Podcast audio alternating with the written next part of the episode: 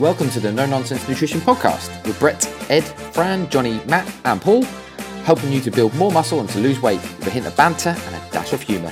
Enjoy this week's episode. We are live, Johnny. Where are we live to? All around the world? Well, we're actually live in many countries. Um, I would have to log into our podcast provider to tell you which ones. However, we are in, I think, most, if not every continent. I think, I think we've probably got someone in every continent at least one download, um, which I think is quite a feat. But we're, It's we're pretty good. yeah, uh, we. I mean, I'd be interested to find out. Maybe for next show, I'll get the statistics. But we're in lots of countries. Obviously, mostly the UK, but you know, we're in quite a few countries. I think America? definitely America. Yeah, we've got some I shouldn't, I shouldn't really start. I should stop calling them Yankees anyway, shouldn't I? Mm. It's, it's, a, it's, it's a friendly term. I don't Yeah. I don't mean it as like It's just bounce. offensive. It's Yeah, just bounce. you've got the you know people call me sheep shag. I'm like yeah whatever. I did a minute ago on my stories actually. Don't. Um, anyone that watches my Instagram stories, you'll see literally ten minutes ago. Literally, you know, not the this fake use of where everything's literal. Uh, oh, literally, this is the best thing in the world. Is it though? Is it the best thing in the world? no, Or like, oh man, literally, this this is like this this t- this cake is to die for. Literally, is it though? Would you die for that cake? no. But anyway, literally 10 minutes ago, I did call you a sheep shagger. Or I implied you're a sheep shagger. I didn't actually say Johnny is a sheep shagger. But I did make a joke about you ringing Uber Eats to get some lamb in. and not to eat either. Whee! I'm not a huge lamb fan to be honest. No, I mean, uh, I, yeah, I don't eat a lot of lamb. I won't say I'm a massive fan. The only time I really ever eat lamb is on the odd occasion, you know, like a little lamb rack. Um, or maybe in a lamb curry or something like that. Different. Yeah. My diet mostly consists of at the minute white fish, chicken, and between five and twelve percent steak mince. So pretty low fat then. I never, I'll be honest, I never have anything but five percent mince when I have mince. Yeah, but I bought them in. I was in. I was in. Is it the food warehouse, the Icelandy sort of thing? And they, it's a pack of like a two pack of five percent mince, and it was like I don't know, something like seven hundred grams between them, something like that. It was like I don't know, four pound eighty or something. And then you got twelve percent mans, ma- mans, twelve percent fat. Next door, kilo like three fifty. So yeah, well, Yeah, I'd still buy that. the, I'd still buy the more expensive one. yeah, I did. I bought both. Um, turkey mince. I haven't had that for a while actually. Yeah, I had turkey mince tonight for tea. Actually, we had a turkey mince curry. Nice. No, Find not we had a curry. curry as well. I didn't have curry, chili. Sorry, I don't know why I said curry. Oh. A turkey mince chili with lots of vegetables. Bulk that bad boy out. Um, and we had. I wanted rice, but Jenna wanted potato wedges, so we had potato wedges with it, which is I think Fair. right. Fair. We had um, homemade chicken curry, Mm-hmm. uh, jasmine rice, and one Oh, one small poppadom. We love jasmine, don't we? Jasmine's amazing. I just a lad looked on Amazon earlier because it's quite Tilda's quite expensive. And what you get is like 500 grams is like three pounds or two pound or whatever. And there was something like what was it? I think 10 kilos is like 15 quid or something, Yeah. which is which is not bad. It's not bad, yeah. It's a big bag of rice, though. You know, that's Yeah. probably. I think down one of the aisles in Tesco's, maybe like the World Food aisle or something. They do those giant bags. They look like Yeah. fucking massive compost bags. But They do, they? bags of rice. Yeah. Yeah. I don't know what to put a 10 kilo bag of rice. I don't need that much of it to need 10 kilos. Like, I'm not a 20 stone Mr. Olympia competitor who just lives on rice because they jam in so much insulin and need to know they're eating it every day. Yeah. Uh, to be honest, I probably use more packet rice than I do um, dry rice. So Yeah, for convenience, me too. That is an expensive way to do it, though. Very expensive way to do it. Yeah, it is very. But jasmine rice is definitely the best rice with everything. If It's not, if wet not, and yeah, sticky and. But if not, any other long grain like a basmati or I could like varying up or just have like lemon rice and Mexican rice and this is mushroom rice. This is why packet rice is good because you can have all these different stuff easily without having to like start doing your own flavors. But Yeah. anyway, we we're digressing a bit talking about rice meat. It is about nutritional, all fairness. Yeah, which is pro- probably better than most of the bollocks we usually talk about. So it's that we can conclude here that when Ed's involved in the podcast, we end up talking more bollocks. That's because Ed is bollocks. You're, it, your Ed, your bollocks. he won't listen back unless we tell him that we abused him, and then he'll probably want to know what we said, so he might listen back. Like last time when we said about who would win in a fight, and clearly it was me, but he actually went back and specifically listened to that episode to work out what we were saying. Oh, funny. I think I think it was a correct uh, correct call. Yeah, hundred percent. It's a little pussy. Oof. Oosh. God. Harsh, eh? Yeah, well, harsh but fair. What have you been up to Dunno. this? What you been, yeah, it's fair. What have you been up to this week, mate? Uh, nights last night and the Legs night to- before. legs today. Funny enough, I did legs today. Yeah, Yeah, I did. thought So. Most Sundays you do. I do like I did legs today. Deload week though, however, I needed a deload week. I felt like I felt like death. The end of the week last week was oh, I'm getting I'm getting a wreck. You're like Yeah. when you're aching, you lay like, you you like playing with guys and you kneel on your on your feet, sort of thing, like you know, on your toes, like kneeling down. My joints were aching. I was like, oh god, But, um, so aching. we might have we might have spoke about this previously on either a topic uh, on the podcast or just generally anyway. But do you take structured deloads or, or Yeah. am I right in thinking do, do you as in do you have them set and you take them regardless or do you kind of auto regulate them? I take them regardless. I think you get mm, I because I'm all the thing where I just keep I can keep going. Oh, I can do one more rep, or I can add a bit more weight on extra, and it ends up being like I don't know. You accumulate too much fatigue, and you know.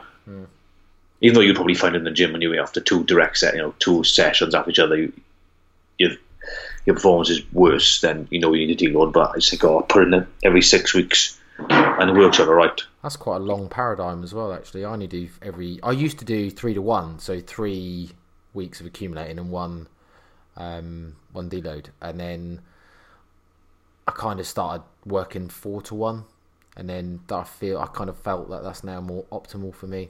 I think if I pushed it any more, I think I would struggle to repeat performance, or I'd probably end up just getting injured too much. Like I'm, I'm not great for injuries anyway. I'm always seen like when I say not, I never had any massively severe injuries, but I always seem to have niggles all the time, or mm. things like last ages. Like I was speaking to my mate this morning, and I've still got elbow tendonitis in my right arm from last September.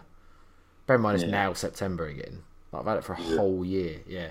And obviously, like my PHT, proximal hamstring ten- tendinopathy, mostly done, but I've been left with a few side effects of like slightly weaker sides and stuff, which I think that was causing like a weird, weird like squat tilt. I was like shifting to my right when I was when weights oh, got a bit heavy and stuff to overcompensate and stuff like that. So I was just gonna go, oh, I've got loads of little niggles like that, but nothing that stops me full stop.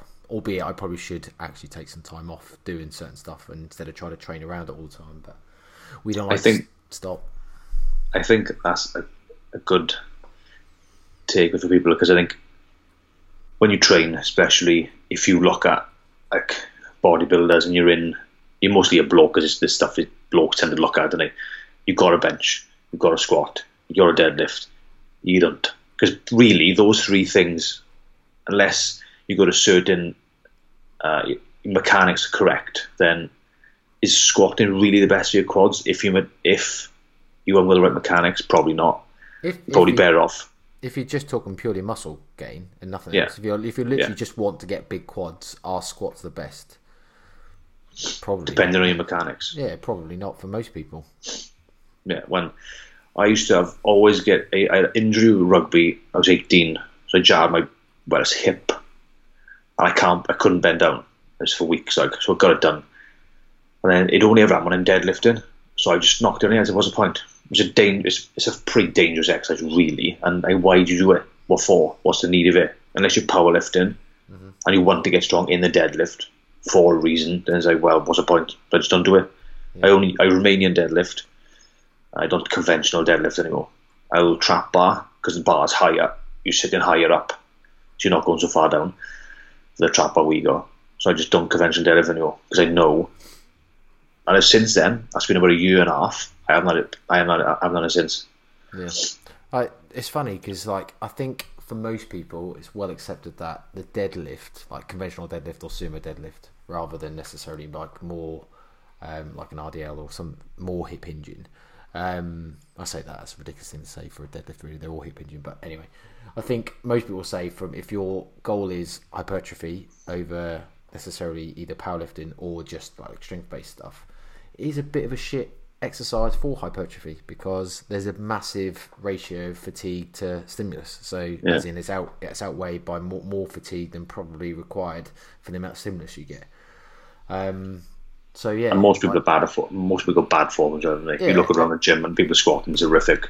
Yeah, yeah. Like dead, deadlifting, especially, is like deadlift uh, form for a lot of people is fucking appalling. Um, like in your average gym, anyway. And it's kind of like, well, you know, especially when your average gym goes probably just trying to look better.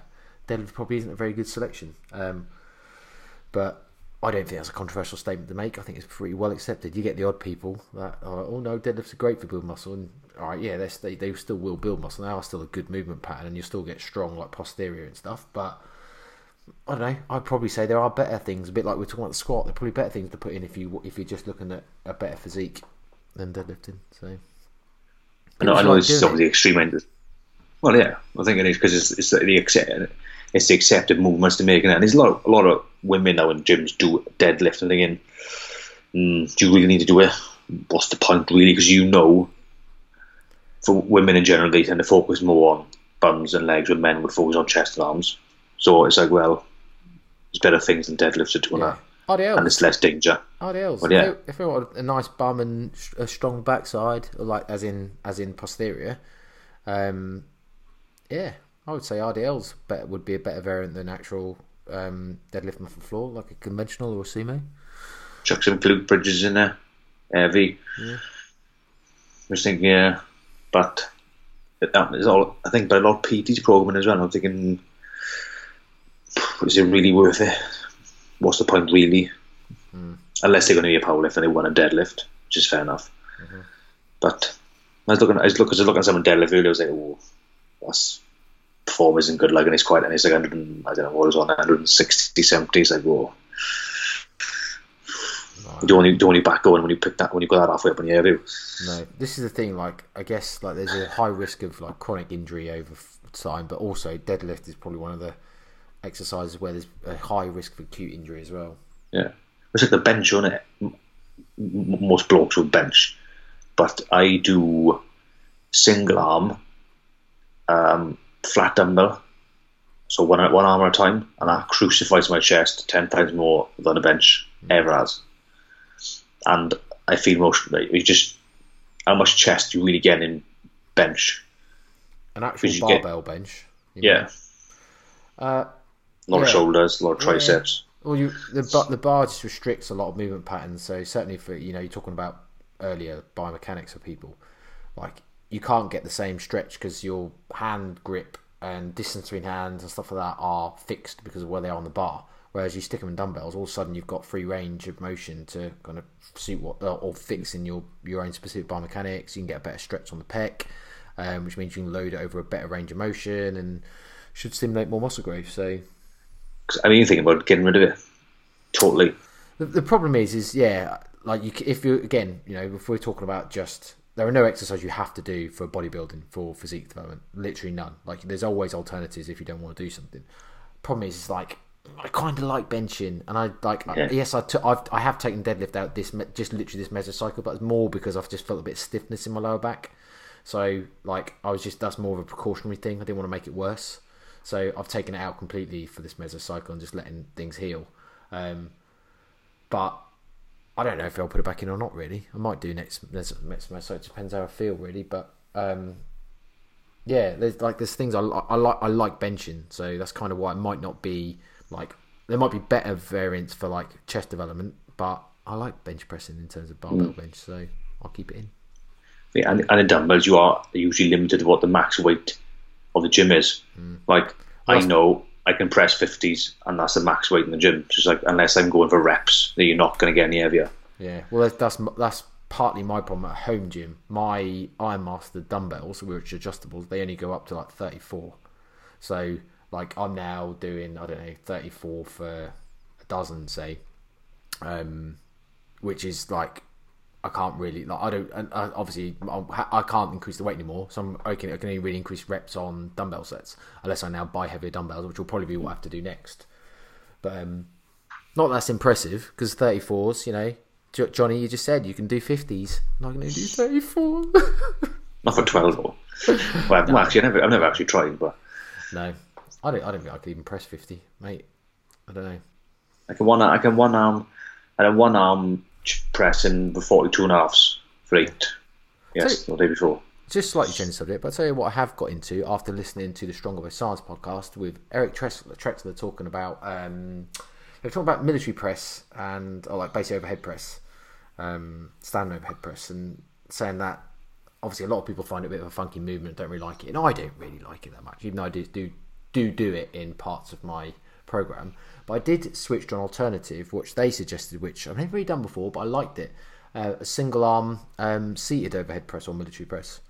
So just with a dumbbell. So just you know, just Yeah. dumbbell press, just what single arm. I actually really liked it. Felt really nice and controlled. Just felt very natural and smooth. And again, a bit like the the principle of not having a bar and being restricted in movement pattern. The dumbbells just allowed me a bit more range. I've got a slightly dodgy shoulder from a motorbike accident I had like years ago anyway. Um, so yeah, that helped. Helped a lot. I think with single arm, obviously they can't see what I'm doing, but with that, like for my badge, that that exposes me more doing that, and I find that hard. If I was just doing that, it's much kinder. Yeah. Yeah, a lot of people just struggle with like with an overhead press uh, with a bar, just kind of um, dipping under the bar and getting it overhead rather than because obviously if not you end up whacking yourself in the nose or um, the people just struggle to get that kind of movement pattern right. So It is it is a difficult exercise to perform, I think, isn't it? yeah, it is. It is. I it's funny like bodybuilding, weightlifting, resistance training.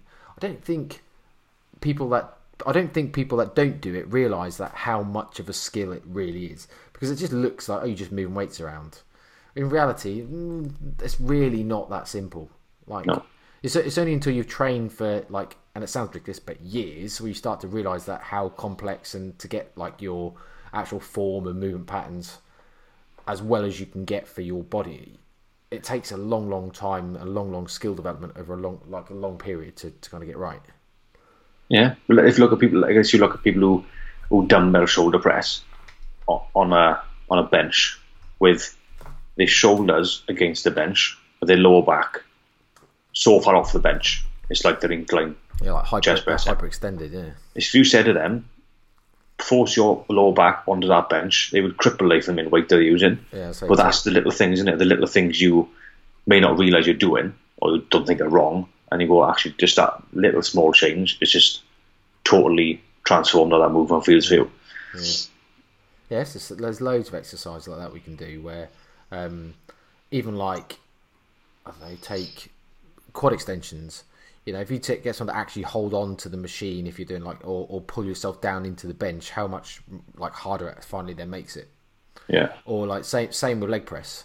Um, you see get people on leg press and they'll hold their quads and they'll squeeze their quads and that just adds a bit of firmness and makes the the, the, the, the press easier to do. You tell them to take their hands off the quads and actually hold on to the leg press and pull themselves into it. Or something. Fuck me, this is hard. Yes, because Yeah. all of a sudden you're having to engage your core and actually use your legs rather than just kind of like push them with like stiff quads. Well, yeah, because I find it odd when people go, they're racking their weight on up and they're constantly pushing their hands on their quads. So you're not using your quads, you're pushing with your hands as well as your quads. Take them off, drop the weight a little bit. It's more men on it. It's ego lifting as well. And I think as you get older, I think, oh, what's the point? Like, because eventually you will get that strong anyway. Just you measure get that strong a bit slower with the correct form. Hmm. I mean, there's nothing more impressive when someone, I don't know, squatting big weight who can slowly control it, pause, and come up Yeah, without breaking form. And the thing is, like, mechanical tension is what drives hypertrophy, muscle growth. And to get more mecha- mechanical tension would be actually, well, you know, focus on using that specific muscle, free form, and a good range of motion, not through momentum and other movements of just getting the, the weight from A to B. That doesn't grow muscle. So, That's why you don't tend to want to look at professional bodybuilders train like Branch Warren because it's the most horrific training in all of history. But he is a giant man, so whatever he's doing clearly works for him. However, if you copy it, you will break. It is funny because like you watch Generation Iron or Generation Generation Iron Two, and obviously you got these fucking mammoth guys on there. And I I joked I had it on watching it, and Jenna was in the room, and I joked about how like appalling like Arnie's training form was in some movements, and like Louis Ferrigno on there. And I'm like, like now, if you looked at that guy, an average guy, if he was tiny in the gym, you'd be like, his training is like form is appalling. But it's hard to say that when they're fucking huge. And I know, like, it's like, oh, yeah, they're taking a lot of drugs. You know, people don't always realise hmm. that, but Because a lot of people, especially blokes, will look at them and go, right, he must know everything because he's huge. Mm-hmm. I always related to, would you take financial advice from someone who's won the lottery? You wouldn't. Just because they got loads of money doesn't mean they know how to create money. It's like, just because they're massive doesn't mean they know how they got there. And most of them don't. Uh, because the things, the things they say are absolutely ludicrous. You think, what are you talking about? Fair enough, you're huge, but don't start dishing out advice when it's absolute bullshit. And you can't really argue because they're going to go, well, look at you compared to me. You're like, well, yeah, I can't really argue that, but that's the thing, and it's like yeah. because of the way they look, they got the authority, haven't they? Well, Sadly, you all you got to do is look at um, my old friend Michael Carroll, who was obviously from down the road from me in Swaffham. yeah. Start taking fucking financial advice off him when he won like ten million and lost it all in like five years or something. I think that's insane. Ten, losing ten million. If you're losing ten million, you're doing something wrong. Like, It's outrageous. Yeah, well, to be fair, he probably lost most of his um, through like, fines and um, penalty orders and stuff because he used to go around like shooting bar uh, bear bells into barbells, bear bells, ball bet, ball bet, ball bearings, ball bearings, Ball bearings. Same thing. I don't know. Yeah, ball bearings, bear bells. The Yeah. same thing. no, think what they are, ball bearings. Anyway, shooting pellets into people's cars just for fun, just go around vandalising shit. Mate, you've got 10 million quid and you've got better things to do. Or, he- Which just shows a scumbag, isn't he? yeah, yeah, just literally. So this, he probably obviously got court ordered to obviously pay damages for most, obviously stuff like that when he got caught. So I think he did anyway. Please don't sue me in case that's wrong because it might be wrong. If you just go and buy 50, 100 grand houses, right, and you could make 25 grand a month That's, mate, every mate, month you- for the rest of your life. Uh, that's what I'm saying. You wouldn't even need that. You could just go. I tell you what. I'll just stick that ten million pound in some sort of bond or financial instrument and live off the interest. But yeah, You could live a nice, modest lifestyle off that and never have to work again. Like yeah, like to me, investing when you've got a small amount of money is pretty pointless because it doesn't really work for you anymore. But when you've got that much money, one percent, two percent interest is nice on 10 million. It's very nice. Um, you get more than that on a bond anyway, but you know you probably get like five percent, maybe more. Depends how well it does. Um, shall we um, move on? Yeah, why not? May as well. Is anything no- notable you've done this week? Anything notable done this week? Um, trying to think really. Um, what day are we? Sunday. I, no, I don't think I have really. Nothing really. No, Me no, neither. boring. Me neither. Boring. Boring. Boring. Um, yeah, boring. I, I, could, I could update everyone on my uh, what I've what I've stole the term primer phase for. So my kind of mini cut. Do I think the term pri- primer phase I heard coined by um, Steve Hall, Revive Stronger, and that lot. I think it was his term, unless he is something that he's taken from someone like Mike Israetel or whatever. However, I don't know. And usually that's a case. That's more of a, a maintenance phase of lower volume to kind of prime yourself for something else. However, I've kind of taken my own adaptation of it and used it as a phase more as a prime to similar sim, similar concept in that you're priming for something else. So um, I am doing a slightly lower volume phase. However, I am eating in a calorie deficit and not uh, maintenance, which is what he suggests in his primer phase. Um, more so because I think right, what, what the concept is really that I'm priming myself now for future growth by obviously reducing volume to help basically resensitize to volume. So when I kind of ramp volume up again, hopefully I'm more sensitive to it, and obviously I'll see better gains through that process. Um, but also by the dieting aspect, um, I'm I guess giving myself more runway or leeway to to basically help bulk into or mass into again. So like I started this on the 20th of August. It's now the 1st of September, so nearly two weeks. Um, and I think I was on 184 pounds nearly. Um, my lowest weigh-in was a couple of days ago, and I was down to 175 something, so nearly nine pounds.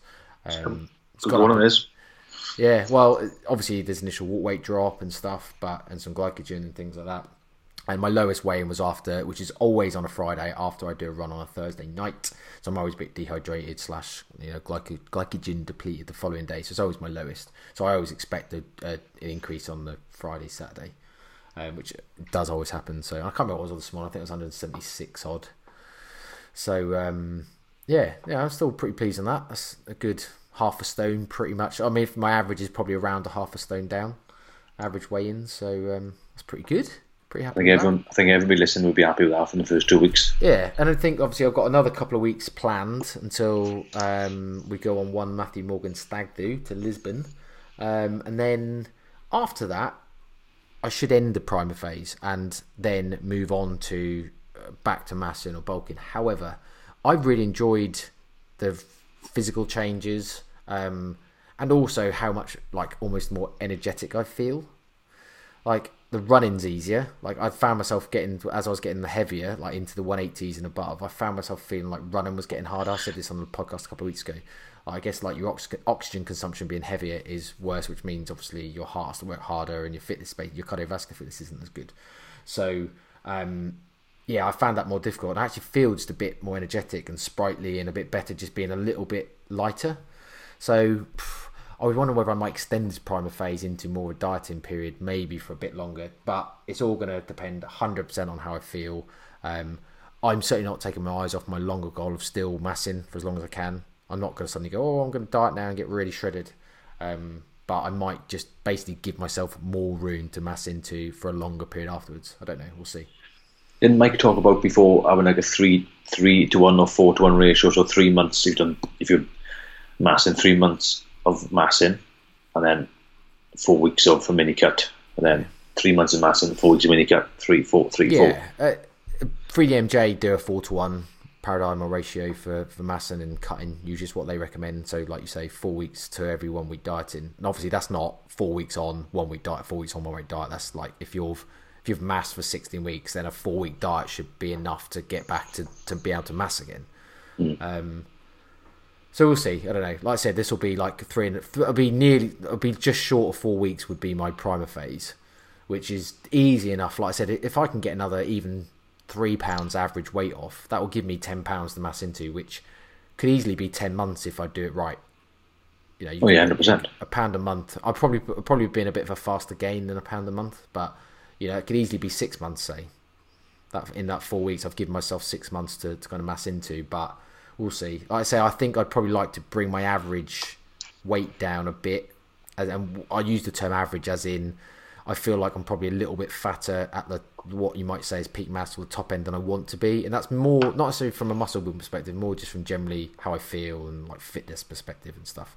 Because um, I don't like feeling like I, you know, I'm, I'm a bit unfit, um, which you know when I get that heavier, my cardio does suffer quite a lot. So I think when you eat a lot of food, you get a bit more bloated, get a bit bloat in the stomach, it's a bit heavier, there's more food volume, like a bit lethargic. Yeah, I, I, haven't really had a like, food's not really been a problem, even at the top end of of massing. Um, like even in the like a lot of people might think, oh, 180s, like early to mid 180s, isn't even that heavy, and it's not. Uh, but I don't know. It just I I just feel like I suffer a bit in in a fitness perspective or from a fitness perspective. Like I, it's noticeable. Like my my my 10ks were are like 46 minutes, 47 minutes, and like they were starting to get like like my if I had to rate an RPE like a 10, really hard to do that. So like that was noticeable that when I was like even a four or five pounds lighter, how much easier it felt.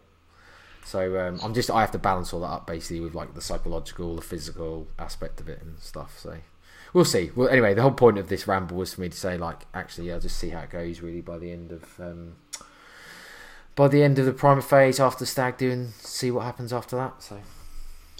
Yeah, you mentioned that you say underneath these not heavy, but how heavy is the average man? How heavy, how heavy would the average man be in shape? Not yeah. very heavy no, no. at all.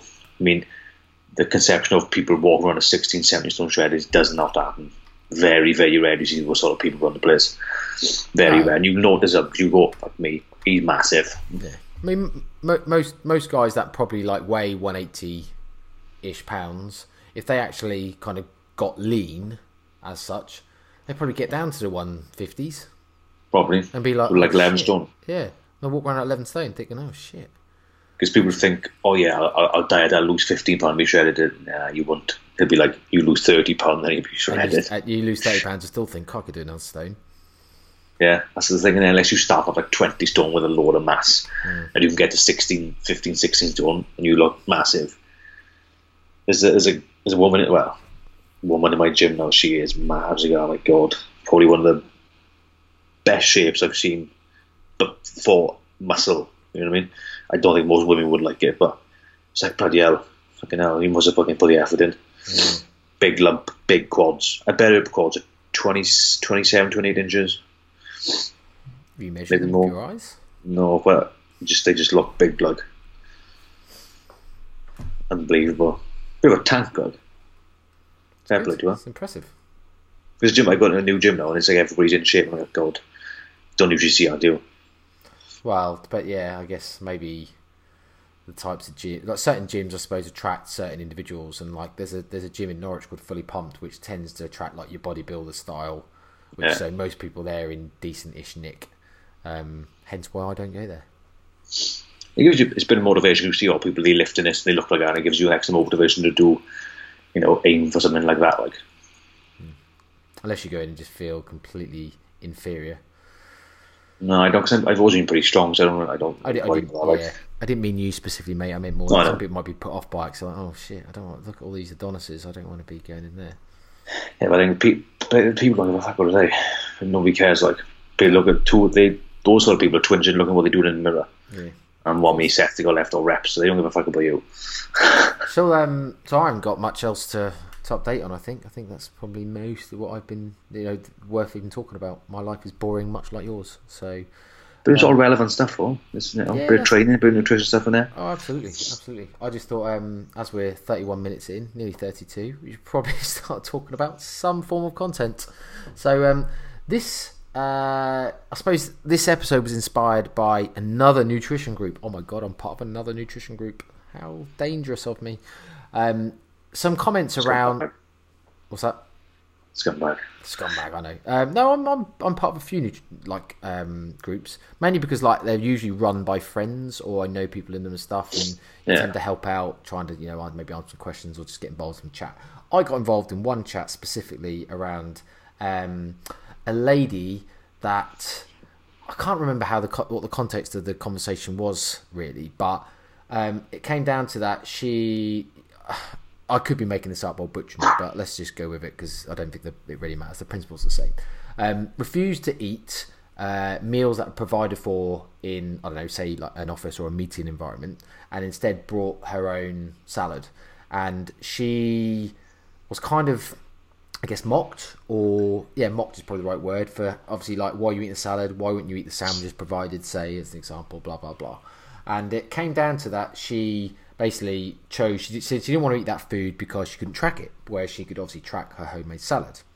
Um, so that kind of inspired me to think about like some basically some of the conversation chat I got into was around like whether um, whether it's psychologically healthy to avoid foods on the basis of that you can't you don't know what's in it you don't know who made it you don't know what the calorie macronutrient content especially is so i thought it was an interesting chat and might be a nice topic to talk about so what are your thoughts on that In her situation, from that Well, specific any, any any situation really i want to chat about but if you want to address hers first by all means I'll address hers first, then go general. I think for her, depending on obviously we don't know what the goals are. If she's got certain goals, then it would make sense for her because most workplace food is dog shit anyway. Can, can I can I just just in, interject slightly, just because I want to make sure that you understand Yeah. her her like what I got from her context. As I say, I do I do think she didn't eat it purely in the, because basically it's a very macro. She she has a very macro driven approach. Um, it was a macro specific group I was in, so obviously they they count macros. So in that respect, she knows or understands flexible dieting and how you can be flexible. So it, I guess it was a choice for them to choose that food on the basis that they. And as I say, this is why I want to interject because I think it's key that because they didn't know what's in that food, they didn't want to eat it. because they couldn't accurately track. I think for general population, you, you you're running a, a not dangerous, is it? But you are doing it that way. You're you are severely limiting potentially your social life and how you live your life. It'll end up being so focused on food. Oh, I, I don't know what macros in that. I don't know what proteins in there. You won't eat anything stuff past stuff you've made. You let them knock it out because you can't count the calories or you can't count the macros. I think for normal people, it's not a road to go down because training should increase your well-being, make you feel better, and then doing that is taken away psychologically. However, if you have a competition, then I think it's it's okay as long as it's a temporary thing. Right? Actually, I gotta show up physique, bodybuilding, whatever. So you've got to be in shape. I think fine as long as you understand right after this, however many weeks it's going to be. Then when I return to mass, and then I have the ability to go right. Let's relax. I can be more flexible. I understand that obviously I'm not going to know what's in that, whatever, when you eat out. But I, I got a rough idea what it's about, and I don't mind having a rough idea rather than being accurate. So I think it depends. If you if it's your job, then I think men you're gonna have a different mentality to just it's just something you do to enhance your life. If it's your job, you get paid for it, and it's what you do as a sport. Then I think it's okay but you do border on the lines of if, if you do it all the time, and then when you retire, will you ever get out to that mindset of, oh, I don't know what's in there? So I suppose it depends, but for the general population, I think it's a bad road to go down. Especially when you know, if you know macros, you know calories. You know what I mean? If you have one meal that's got inadequate protein, is it really going to affect you? Not at all. No, you're not going to see any difference you. Across a three month cut or whatever. I mean, if it happens every day, then right, you probably would see um, a reduction in gains or whatever, but it's probably not the good road to go down. Mm. I think for women, especially because of well, nowadays it's, it's most of the target was men in it, but from years of being targeted with diets, I don't think it's a right road to go down yeah. for that. Well, that's, that, that's an interesting comment because obviously we talked about the anti-diet diet last week, and we will be having soon uh, an expert on to talk about kind of like anti-diet and diet culture. So, like, I'm not you, are not wrong. I think obviously females are targeted more or have been affected probably more with diet culture than men.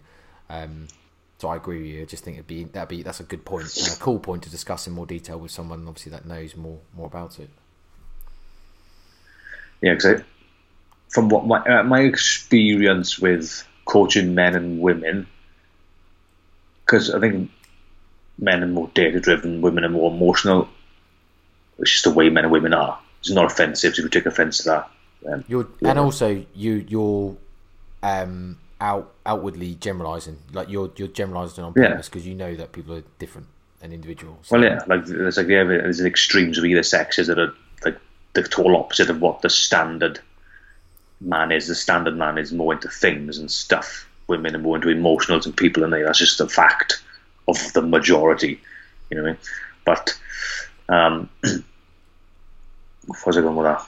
You, we were basically saying about um, diet culture and women, but yeah, because I think they, they're more emotional, and I think if you go down that route of I can't, I don't know what's in that, and then you end up not going out, are you not seeing your friends, are you not seeing people, then it's going to affect your more emotional um, health. Whereas I don't think that affects men so much in general. I'm not saying it doesn't affect some men, but in general, I think men find it easier to do things like that for a set period and not let it affect them mentally. Yeah. On the most part. Yeah. I, I, I mean, I suppose like my my tuppence or two pence on that was kind of like it ended or concluded with I like I don't base my food choices on whether I can track or not. Um, she doesn't. No, that's what I said. Oh, you, oh, you don't. Yeah, I, I basically like I, I, I kind of chipped in with the conversation discussing kind of like the the psychological aspect of the sort of things that you've just touched on really and how it can affect longer term food relationships. Um, by constantly avoiding like foods that oh I can't eat that because I don't know what's in it, um, or you know I, I can't eat that because it might not align my goals. And it's kind of like well, there is an aspect of um, doing the right things that help you with the outcome you desire, i.e., weight loss. However, um, there's kind of like when it when it starts to become or bring any type of negative emotions or feelings because you're either feeling guilty because you're eating certain foods or if you're starting to feel like you're having to miss out or deprive or restrict yourself of certain foods on the basis of something as what I feel is quite trivial, i.e., you don't know exactly how that food was prepared and what's in it. I feel like that's uh, probably got more negative outcomes or, or kind of negative effect on your well-being and your food relationships and just basically your greater happiness then it should have credence for it should be worth because like i suppose it's like you can eat a sandwich and you might be quite a way off in terms of like its macronutrient content because you might not know how much protein carbs and fats in it. You're probably going to be less way off with calories if you're someone that's tracked for long enough. Like you're probably gonna have a rough idea in terms of how many calories in a, a sandwich or how many sandwiches you're eating, even if you're still not really that accurate. You're not to be thousands of calories off. You know, you might be hundreds of calories off. You might even be less than hundreds of calories because you might think I just eat a chicken sandwich. So like the average chicken sandwich might be four or five hundred calories. I don't know. Um, so you, you're to have a rough idea. So it should be a case of just just go with that and move on and just you know, don't stress or worry about it because I feel like otherwise the negative effects of your like food relationships and mental well-being and happiness far outweigh any negative effects of you getting the actual fucking calories or macros wrong. And I suppose exactly. that's that's kind of why that's why I ended with like basically like I think the question that the reason that was posted because it's kind of like what would you do or am I wrong for feeling bad for eating this salad or or, or should they be mocking me for eating this salad and my response was, well, no, you shouldn't be wrong. Um, you shouldn't. Oh, sorry, you shouldn't feel bad for for eating your salad. You should do what you want. However, I don't usually base my food choice on whether I can track or not. I base on whether I want them or not, and whether they align my goals. Um, yeah. Because obviously, if you wanted those sandwiches, but you just didn't eat them because you did, you, you weren't confident in being able to go, oh my god, you know, there's X amount of calories in it or whatever. That shouldn't really be the thing that determines whether you decide to eat that food or not if I was me, I'd be thinking, right, for me to be full, I'd need about six sandwiches, which is going to be like 700 calories. I'd rather just have a chicken salad that bulks out. I know it's going to fill me up. I wouldn't do it because I can't track it. I understand there's probably going to be a lot of calories, mm. but I'd rather have a lot more volume, like five times the volume, yeah. for this. Well, even for the same calories, and know I'm going to be full and not. You don't tend to want more salad, but you do tend to want more egg meal sandwiches. and to be, you know, that's a that's a banging point because it's something that I feel like really goes um, understated and like the way good nutrition, good relationship with foods, and good habits kind of um, can pan out. Or no, sorry, something that can really drive good good relationship with food and good nutrition is that kind of understanding and acceptance that you can eat what you want you know, there are no foods restricted. Flexible dieting has, has been hugely positive for that aspect. Because when that when you kind of know and understand that, for the exact literal reason what you just said, a lot of people then don't actually want it. You know, they, they, they know they can have chocolate and still lose weight because they know if they adhere to a calorie deficit that I can eat chocolate and lose weight. But when you know that it comes down to, well, it's a choice. It's a choice whether I choose or not. I, I have that choice. It's not taken away from me. I'm not restricted. If I want it, I can have it you sometimes think, but to be honest, I don't really want it that much to go hungry. So therefore, I'll more than happily choose these other foods. And they're literally, it's like you don't feel restricted because you know you could have had it, but you just chose not to. That yeah. that can sometimes just be such an eye-opening experience or such an empowering experience for people. And that's kind of like why I don't like Slimming World very much a lot of the time, and you know a lot of the, like Weight Watchers, a lot of those types of other dieting protocols because they do create guilt and they do create this level of restriction where okay you can have you can have you know these foods with sins as such, but they tend to be so heavily sinned that they mean that you're not eating anything but that chocolate, say, and that type of stuff. So it doesn't leave you a lot of room to to have anything else. So you're almost forced into choosing something different or, or something else. So yeah. therefore, you don't feel like you have a choice. Yeah, that is true. You think you you look at the average buffet you have, we work, you could probably legitimately have three big meals for the equivalent calories of one buffet, because nobody has one sandwich and a biscuit they, in a buffet. So I mean, that's what it comes down to. Like I can eat, I can have three, you know, if you packed it full of veg, I can have three big meals for the equivalent of a couple of sandwiches, a cake, and a couple of biscuits. Then you think, actually, I'm going to be really full, so I'm not going to want them biscuits anyway. So it's like again, it's choice in. If to you do goal loads, it? You know what I mean? If you've got a six month diet ahead of you and it's day ten, then you know, and you you've got enough calories to go out. Yeah, I can have a 650 calorie couple of sandwiches, then crack on. But yeah, but yeah, if you're doing it just because you can't, you, you can't um, track the calories in, it's definitely an issue. When we just said you could just make a choice of going. I don't want that because of. I'd rather eat my higher volume meal that's going to fill me up more than those sandwiches because I know low volume, high calorie, rather than going, oh, I can't track them, so I'm not going to have them because then you, you're fucked for everything and you can't go out, you can't do anything, you can't have ice cream in the shop, you can't go for meals, you don't know what's in a popcorn in a cinema, you know what I mean? Yeah. You're yeah. like, well, what do you do? The thing is, you could even take it to the more extreme in that labels are inaccurate anyway. Nutritional guidance on restaurants are hugely inaccurate, um, purely because obviously a lot of places get away with like it's handmade, so therefore the nutritional or nutrition information given even on websites or on restaurants and stuff is allowed to be so far off that it's basically useless because they can they can get away with it saying it's handmade and obviously the, these will vary. And if you kind of understand that, then you think to yourself, well, actually, like I can't eat anywhere because I don't know there's this amount of calories in it, or I don't know there's this much protein in it because they could be wrong, you know. And obviously, then that then becomes really restrictive, or that can then become very, very stressful to, to think like, oh, I'm just gonna have to always sit in. I'm gonna never be able to eat out. Yeah. In that situation, you're almost better having a McDonald's because at least you know it's a production line of food. So you know the patty's probably going to be the same size all the time. The bread's going to be the same size all the time because you know yeah. they want to make as much money as possible. If you go to a restaurant that's homemade, they ain't measuring stuff. No. They ain't going to measure what super potato you're getting. They go, it's about that much. Yeah. It's about normal. So that could be 200 grams, could be 300 grams. Although, like, I get what you're saying burger wise. Fries, if you've ever been to McDonald's, sometimes you get shit tons and sometimes you get none. I've been to McDonald's for years, so I don't know. Yeah. But no, I did. I'll tell a lie, you had a nice cream the other day. Did you? Right, well, that's not really McDonald's, is it? Um, no.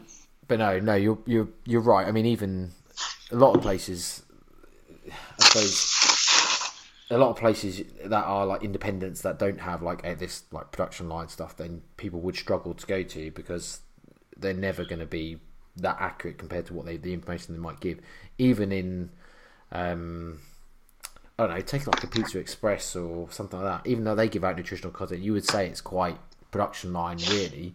I still doubt that the information given is that um, that accurate. I mean, a good example is like I don't know, one of their like La Reine pizzas, so like a ham and mushroom, I think, or an olive pizza. It says it's like sixty grams of protein, and I was like, hmm, it's like two little tiny bits of ham on it, and so you're telling me that that probably equates to about five grams of protein. The other fifty-five grams must come from the cheese and the gluten in the wheat. I doubt there's that much in it. And you start thinking to yourself, well, mm, okay, so they've overrated that. And even like Nando's, you get a Nando's and you're like, I don't know, uh, quarter chicken's got like 60 grams of protein. I'm like, really? That'd be like nearly two full chicken breasts. Yeah. I'm like, mm. nah. So again, it's like, can you really trust the information? This is why, like, and we're not saying like, oh my god, the world's going to end because you can't track your food. What we're saying is actually you shouldn't stress about it for these reasons, and that if you're just consistent over time, like you'll you'll get you'll see better progress being consistent over time, um, and the the kind of like the stress then won't matter. You don't need to stress about it. I know exactly. And the more you stress about it, the the less chance you want to stick to it as well. You know what I mean? You yeah, can't do certain things. You can't go places. You think, "Oh, I've had enough of this now." Is it really worth it? you might. Most of the time, it's not. So you go right. Actually, I'm not bother. I've seen people who, who were really into the really into the gym, shredded, ate like a ate chicken, rice, and broccoli, carried Tupperware everywhere with them, and now they don't train at all. Fat. nothing like they were Yeah, at all. just As if give they'd up. gone, and uh, I, just, I couldn't do it. I couldn't, I couldn't do it anymore because they they never understood that actually. You don't have to carry around a Tupperware of chicken, rice, and broccoli. And I mean, if you miss a meal, it doesn't matter. You you can't eat pizza now and again if you want, and it just it just wrecked them psychologically, and they never tried again.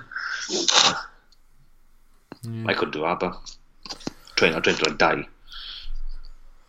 I, I'm I'm a bit of a robot. I can be obviously I'm a bit of a robot and I can be quite consistent stuff anyway. But I can also enjoy the same foods day on day. Like I've eaten shredded chicken for lunch most days of the week for about five years, and it's like as in with shredded chicken, some sort of vegetables and some sort of carb sauce for the most part, give or take the odd different occasion or maybe a weekend that type of stuff. But and I don't actually get bored of it, so I think I've quite I think I have quite a high tolerance for similar variety, um, which I think is also why I'm very pro reduction of variety for clients that are trying to lose weight because I think it just the consistency and routine and less variety is game changer when it comes to just adhering to diets.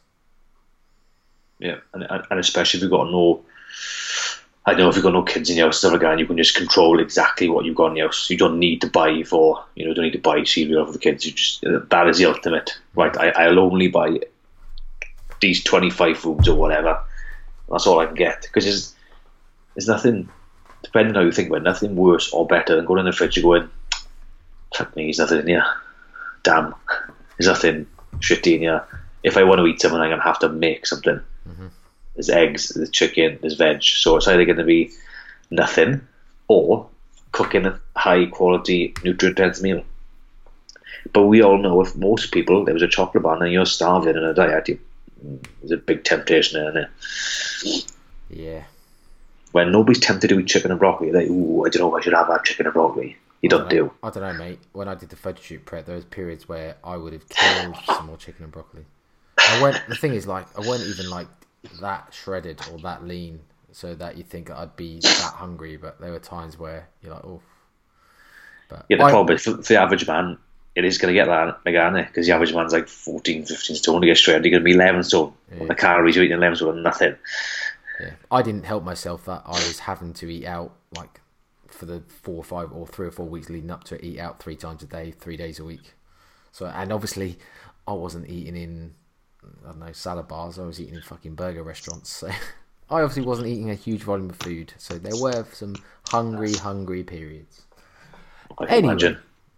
Anyway, um, I couldn't. P, prime example. I couldn't track any of those foods because I was eating in restaurants. So I had to guess the motherfuckers what I was tracking, even though I was prepping for photo shoot. So, Should have got shredded. well, re- pretty lean. I wouldn't say shredded. I don't think I was quite there, but Ripped then. I don't know. Subjective in it, but yeah, okay, I'll take it. Um, I've enjoyed that. I think there's a nice little little rant about that topic. I've got uh, two new products for our feature, which we need a jingle for. I think. Good product, bad product. No, that's, that's a really shit jingle. That's crap. Um, but yeah, we do need a jingle. We do not that, jingle. Not that one though. Not that one. Maybe I'll try and come up for next week if I uh, can be bothered. Um, don't go anywhere, Johnny, because I need you to read out the products. We have two products eh? here. I've turned the autofocus off on my Skype, so hopefully you can read these. I have one new product here that I found today. Tesco Slim Cook Chicken and Mushroom Casserole, 193 calories. Now that's good. Yeah, Weight Watchers Smart Points one. Look at that. There's 193 calories, 1.8 grams of fat, 12 grams of carbohydrates, and 27.6 grams of protein. That's good. Very good. Picture looks alright as well, doesn't it? That's quite nice. It does look good actually. Yeah, it's a, a slim cook range specifically developed for calorie controlled and low in saturated fat.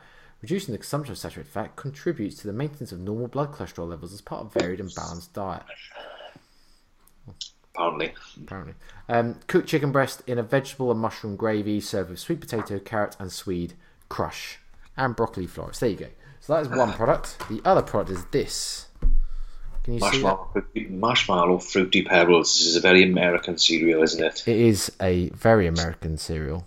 Now, I'm gonna can I make one prediction now? Yeah, go for it. They're gonna be crap, Okay.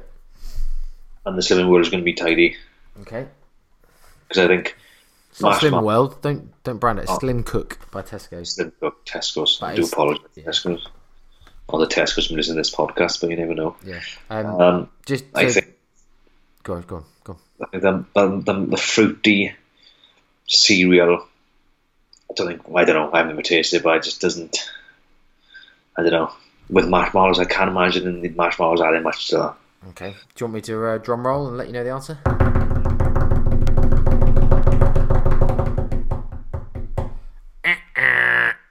The. Fruity Pebbles, I would say, probably one of the best cereals I've ever had.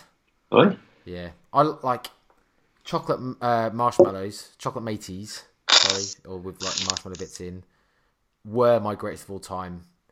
I think these are just pipped them. Do like if you've ever, if anyone's ever had old school Froot Loops, and not the shit you get in UK stores now, like B and M do these like unicorn Froot Loops. They taste like shit Cheerio- Cheerios, basically. They just taste like rainbow coloured Cheerios. So like pretty bland and boring. I'm talking about the old school, super fruity, loads of additives, tons of sugar, um, those types of Froot Loops, which are fucking delicious.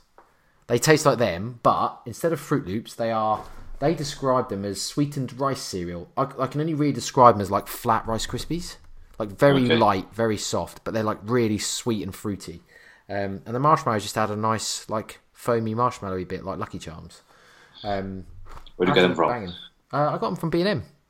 Did you? Yeah, they were brilliant. The um, the Slim Cook meal, maybe a bit harsh to say bad product. Basically, it wasn't that great. Is probably the best way to describe it. Like as you can imagine, for two quid and only 193 calories, um, you can imagine the quality wasn't brilliant. It was very processed chicken, um, very thin, tasteless sauce. Um, but the crush was nice. The the like the the carrot swede and whatever else it was, carrot swede and sweet potato crush was quite nice. What I would say is though, well worth a buy as an emergency dinner in the freezer because obviously they're frozen meals, and for two quid, like I bulked it out with some beef jerky, not in it, but as in some beef jerky alongside to have a bit of extra protein. Um, and I added some root veg mash that I had already in a in a you know like with a pre-made stuff, microwave jobbies, and some extra broccoli and some extra vegetables to, to make it a massive meal. Um, Yeah, it's nice then. yeah, and that was probably still about 350 calories for with the jerky, with this, and the added bits I had. So, um, basically, so my outcome is fruit pebbles amazing. These don't expect a lot, but if you're dieting and not expecting a lot, and it's a uh, like a an emergency dinner in the freezer, meh, does a job. Does a job. Put it this way, it's, it's not going to win any gourmet chef awards. Mm, I can't imagine. No. Filling all, though. It did for the whole, yeah, yeah, did all right. It was my uh, pre-meal before going to my uh, niece and nephew's birthday party, which they had loads of sandwiches and loads of food, which is ironic given the topic we just talked about. But it did wasn't because I couldn't track it. It was because it was I knew full well, like you said, Johnny. I'd if I was going to go and have lunch there, I would have needed to eat hundred thousand sandwiches to feel full. Um, instead, I had that, and I brought some birthday cake home with me, which I can't really track because I don't actually know what's in the birthday cake. oh my god! birthday cake is amazing. Oh, I love it. Yeah, it's a good one. Um, I want to have a little. Um, uh, I was going to say shout. Shout's not the right word. I've lost two clients this week, Johnny. That's not good.